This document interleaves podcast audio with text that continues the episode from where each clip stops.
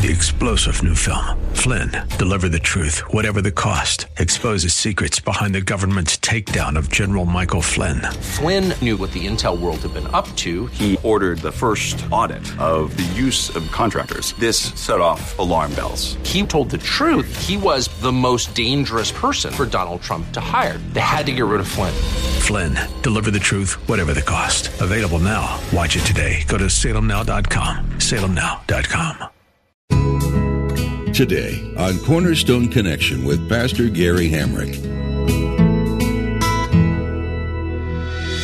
Real love is calling, listen, truth opens up your eyes. Mercy is waiting for you with every sunrise. I think that perhaps the biggest way that time is your enemy, please hear me on this, is when the passing of time causes something that once was special and important and cherished to become common and ordinary and unwanted just because of the passing of time.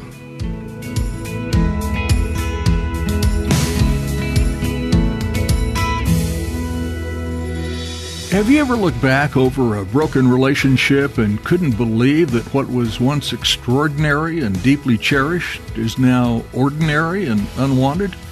Can you pick out something that you did or didn't do to hinder the growth of that relationship? In today's message, Pastor Gary will explain that if you don't work at your relationship, whether it's a relationship with a person or your relationship with God, it will suffer and lose its importance and value in your life.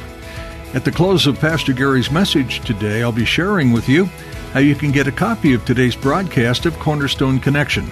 Subscribe to the podcast or get in touch with us. But for now, let's join Pastor Gary in the book of Nahum as he begins his message, Withstanding the Test of Time.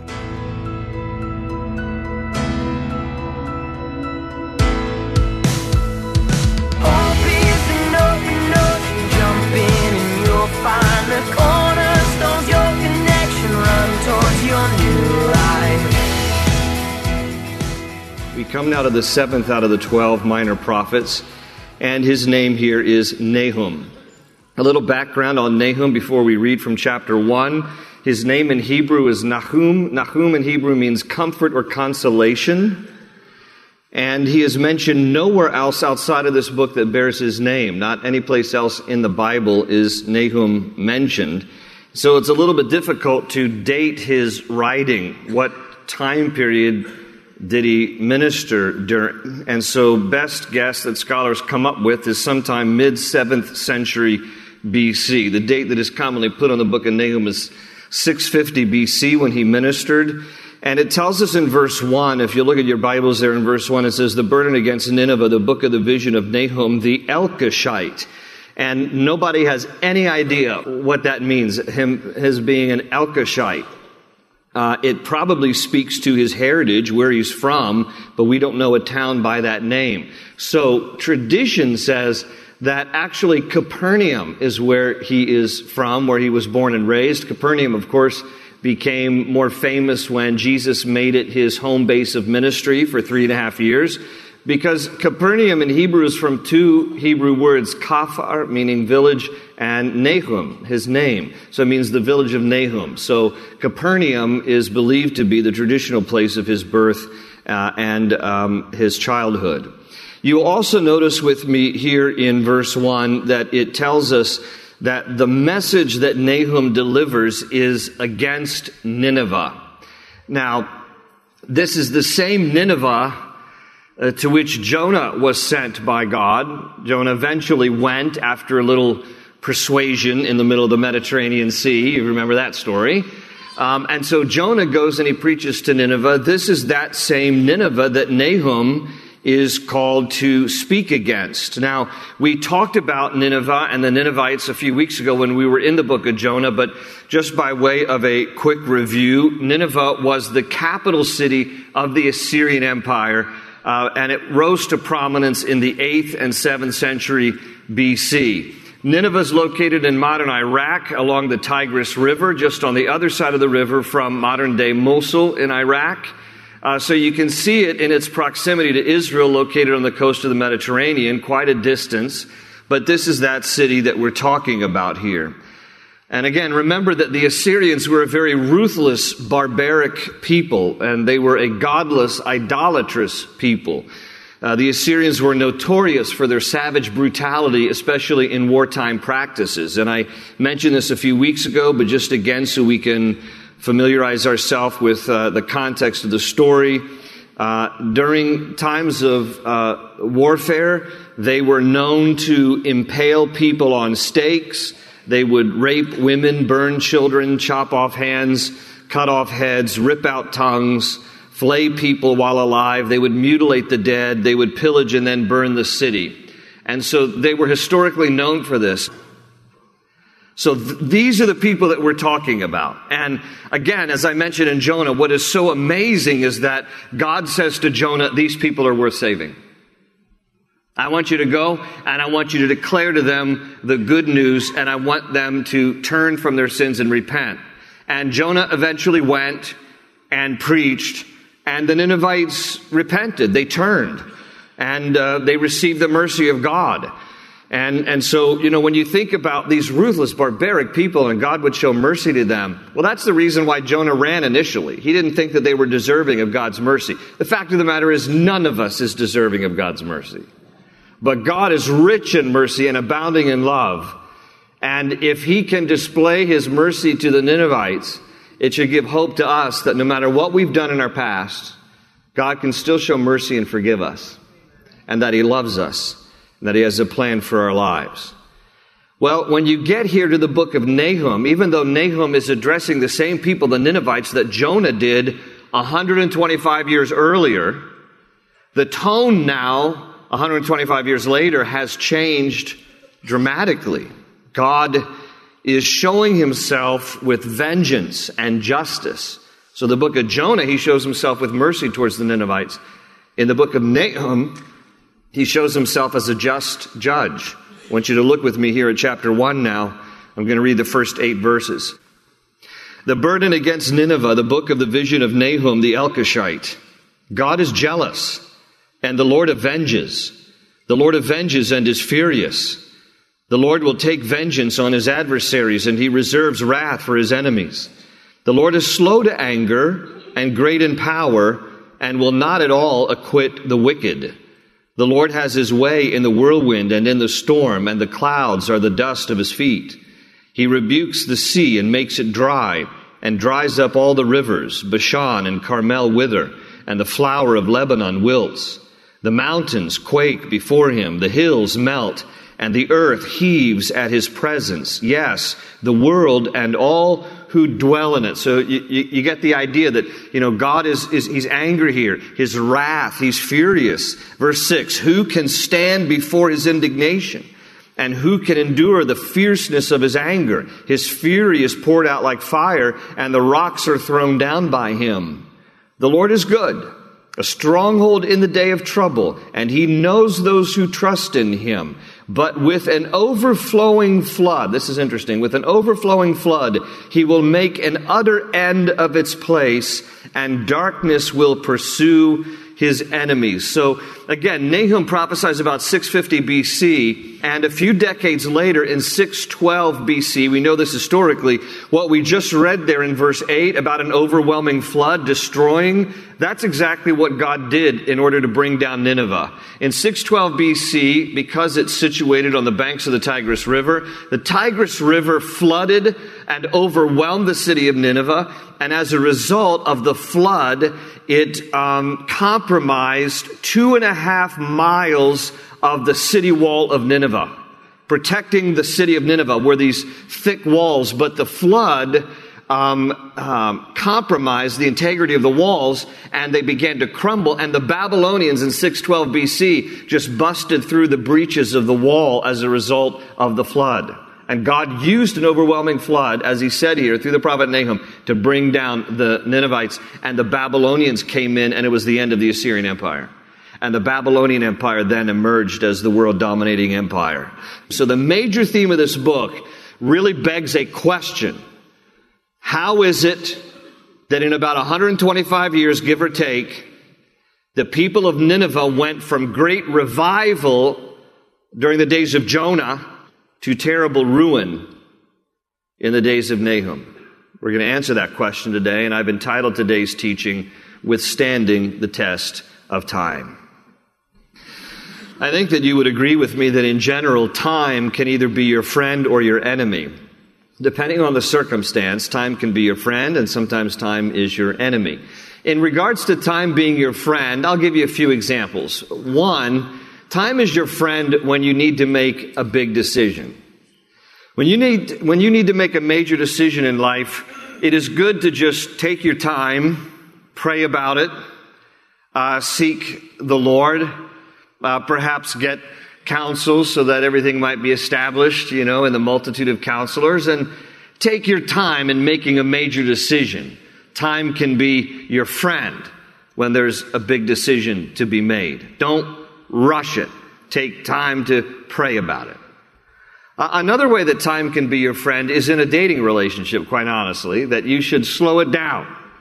Simmer down now. You know, just slow it down. Stay pure, but slow it down long enough to get to know each other. Don't rush into it. Single people are like, I want to be married. I want to be married. Okay, well, listen, there's a lot of married people who want to be single. Don't rush into it. Okay? All right? Um, you need to take time, ladies, so that you can understand is he really a stud or is he a spud? You just need to know, you know? And guys, you know, is she fine or is she a diva? You, you need some time to just, you know, make sure. So take it, take it slowly. Time can be your friend. Uh, here's another example. Investments. You know, people who make investments over a long period of time see that that the benefit of compound interest over time. So, you know, you save when you're young, you put into a retirement fund when you're young, and you, you start to, you know, make just slow, consistent investments, and then eventually over time, time can be your friend. For example, also when you need healing of some kind. Maybe it's physical healing or emotional healing from something, it takes time. Things don't heal overnight.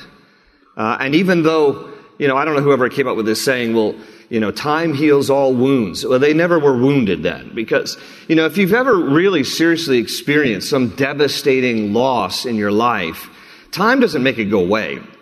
I mean, it might be safe to say that time helps you to manage it, that over time, you can manage it better, but, but time doesn't heal everything. There's, there's still plenty of things that people deal with, but nevertheless, time can be your friend, just allowing you a, a time to heal.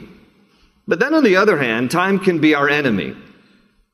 Time can be our enemy. For example, time is not always kind in the aging process.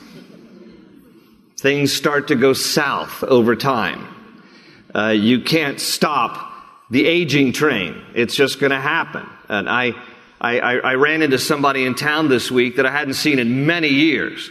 And, uh, and he recognized me. I did not recognize him at all because time had not been very kind to him. And so I, I, I, stopped and I paused and I, I did recall his name, but at first I had no idea who, who he was. I just didn't recognize him. So at first, you know when somebody recognizes you and you don't know them, it's just an easy way, if they're a guy, just say, hey bro, hey, how's it going, bro? You don't know who, you don't know their name, so you just say, hey bro. Or if, you know, it's a, it's a lady, hey, sister so and so, you know. Just, just, you know, you play it easy because you don't really know who they are. So that was the case. He doesn't go to our church, don't worry. So, I mean, you know, I just, but I didn't recognize him. Time had not been kind to him. Dolly Parton once said, Time marches on, and sooner or later you realize it is marching across your face. of course, this from someone who has used a lot of surgery to try to reverse the effects of time, but that's another story. Uh, time is also your enemy when you're having fun. You know, that, that summer vacation that you don't want to end uh, time is your enemy. Like, oh, it's, you know, it's the end of the vacation or some, you know, fun thing you're doing with your friends. Or, or did you ever get depressed at the end of summer? Because, you know, school is starting back up and like, if we could just make time stand still so we could enjoy the vacation or enjoy the holiday or enjoy the summer. So sometimes time is your enemy in, in that regard. Also, when a deadline is approaching, time is your enemy. That school assignment that is due, that sales quota because it's the end of the month, uh, the, the, the inspection sticker on your car that needs to, you know, get inspected. It's about to expire. Time you feel is your enemy. But I think that perhaps the biggest way that time is your enemy, please hear me on this, is when the passing of time causes something that once was special and important and cherished to become common and ordinary and unwanted just because of the passing of time. Unfortunately, it happens in marriages all the time. What once was something extraordinary and exciting and cherished between two people in love, slowly, over time, became ordinary and common and unwanted. We know this to be true how people can slowly drift apart over time because time can be our enemy. We have to work at maintaining closeness and keeping a relationship strong and vibrant. And we have to intentionally push back against the natural tendency of time to kill a good thing. The same thing is true in your relationship with the Lord. When you first become a Christian, everything is exciting and vibrant and fresh, new. It's special. It's, it's important. It's cherished. But slowly, over time, if you're not careful, your walk with the Lord will just become common and ordinary and unwanted. And just like with a marriage, your relationship with God will suffer if you allow time to erode just how special it is. Valuable things, important things, things that were once so treasured, can be lost to the enemy of time if we are not careful. Now, I mention all of this because that's the theme of this book. When we come here to the book of Nahum, this is what happened here. 125 years earlier, Jonah comes into Nineveh and he preaches the good news, and there's revival, and there's fasting and prayer, and the king of Nineveh issues an edict that everybody needs to turn to God, and people get on their faces before God, and they have, they have a sincere God moment, and there's great revival. But now we're 125 years later here in the book of Nahum. Uh, barely four generations have passed. And now the same people are no longer walking with God. They have forsaken God. They have turned their backs on God. And they have gone back to their previous way of living. Evil, wicked, idolatrous lives. And so God turned from his mercy in the book of Jonah to his wrath here in the book of Nahum, and he brings judgment on the Ninevites. Now, for those who think that God should have been more merciful to, to these people here, I want to ask a couple of questions. How long does God have to be patient with us? How long is long enough? How long can we continue to toy with God and get away with it? At some point, you see, Though he is a merciful God, abounding in love and mercy, he will not let wickedness go unpunished. He gave Nineveh a chance. There were people who responded and repented and turned to God, but less than four generations later, and now people have forsaken God and turned their backs on Him. And so we need to understand that within the character and nature of God is both mercy and justice. In Romans chapter 11, verse 22, Paul writes, Therefore, consider the goodness and severity of God. The NIV says, consider the kindness and the sternness of God. He is both kind and stern. He is both merciful and just. He is both good and severe. And he will not allow wickedness to go unpunished forever. And time is up for Nineveh. Now, our story raises a couple of theological questions, and, and I'm just going to address really one of them before I move on to the practical part and how all this applies to our lives. But theologically speaking, the question becomes since God knows all things, and since he knew that the Ninevites would eventually turn on him and forsake him, why send Jonah in the first place to begin with? I mean, really, if, if God n- knew that these people are going to have a temporary revival, but then a few generations later, uh, they're going to turn their backs on God, why even bother? Well, in answer to that question, first, this is important to understand. God does not show mercy dependent upon man staying true to God. God shows us mercy for his own name's sake. The Bible says in Isaiah 48 9, For my name's sake I will defer my anger, and for my praise I will restrain it from you. In Ezekiel 20 verse 44, then you shall know that I am the Lord when I have dealt with you for my name's sake, not according to your wicked ways, nor according to your corrupt doings, O house of Israel, says the Lord God. David understood this. He would write in Psalm 109, 21, But you, O God the Lord, deal with me for your name's sake, because your mercy is good. Deliver me. See, David even understood, I gotta call on the mercy of God, but I can't expect that I deserve anything because it's for his name's sake that he does what he does. He's a merciful God. If God's mercy was dependent upon my deserving of it, your deserving of it, or how well we persevered in it, we would never receive his mercy. God gives us mercy, not dependent or contingent on us, but on the basis of his own namesake. He says, because I so choose to love, because I so choose to be gracious, because I so choose to be merciful, and then he lavishes his grace and his mercy and his love on us. But it's not because we've done something or we're so deserving or we're so special or, or we're so good at persevering through what God has given us. We are often unfaithful, ungrateful people, sinful to the core. And yet God says, but in my mercy, I will go after you and I will pursue you and I love you. And this is what he does. So he doesn't withhold his mercy because he knows that in the long run the Ninevites are going to turn on him. He's merciful for his own name's sake. And this is another, another important point in answering the question.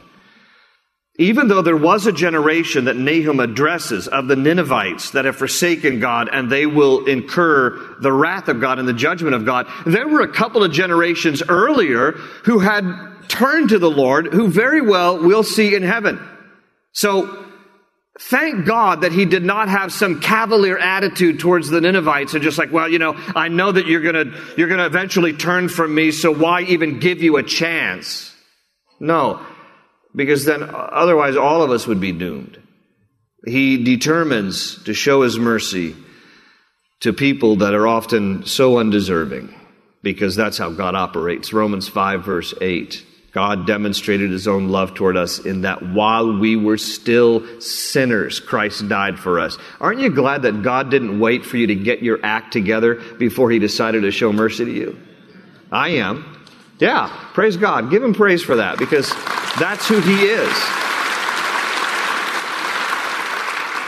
He acts on our behalf without any dependence upon us.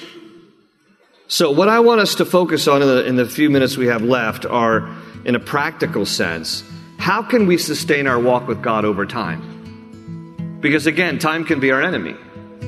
And, and just getting complacent and a little apathetic, a little lazy about our walk with the Lord, and before you know it, we're not walking with Him.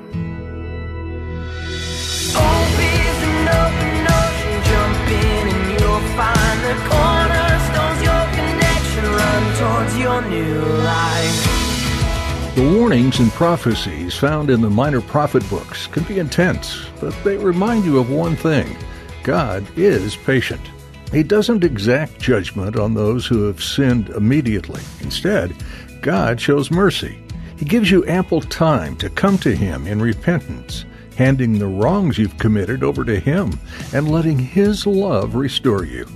Because of that love for His creation, God sent His only Son to die on the cross in your place, taking your sins with Him. Jesus' death provides you the opportunity at a new life and forgiveness for all your wrongs. Are you ready to come to Jesus in repentance today and receive this grace?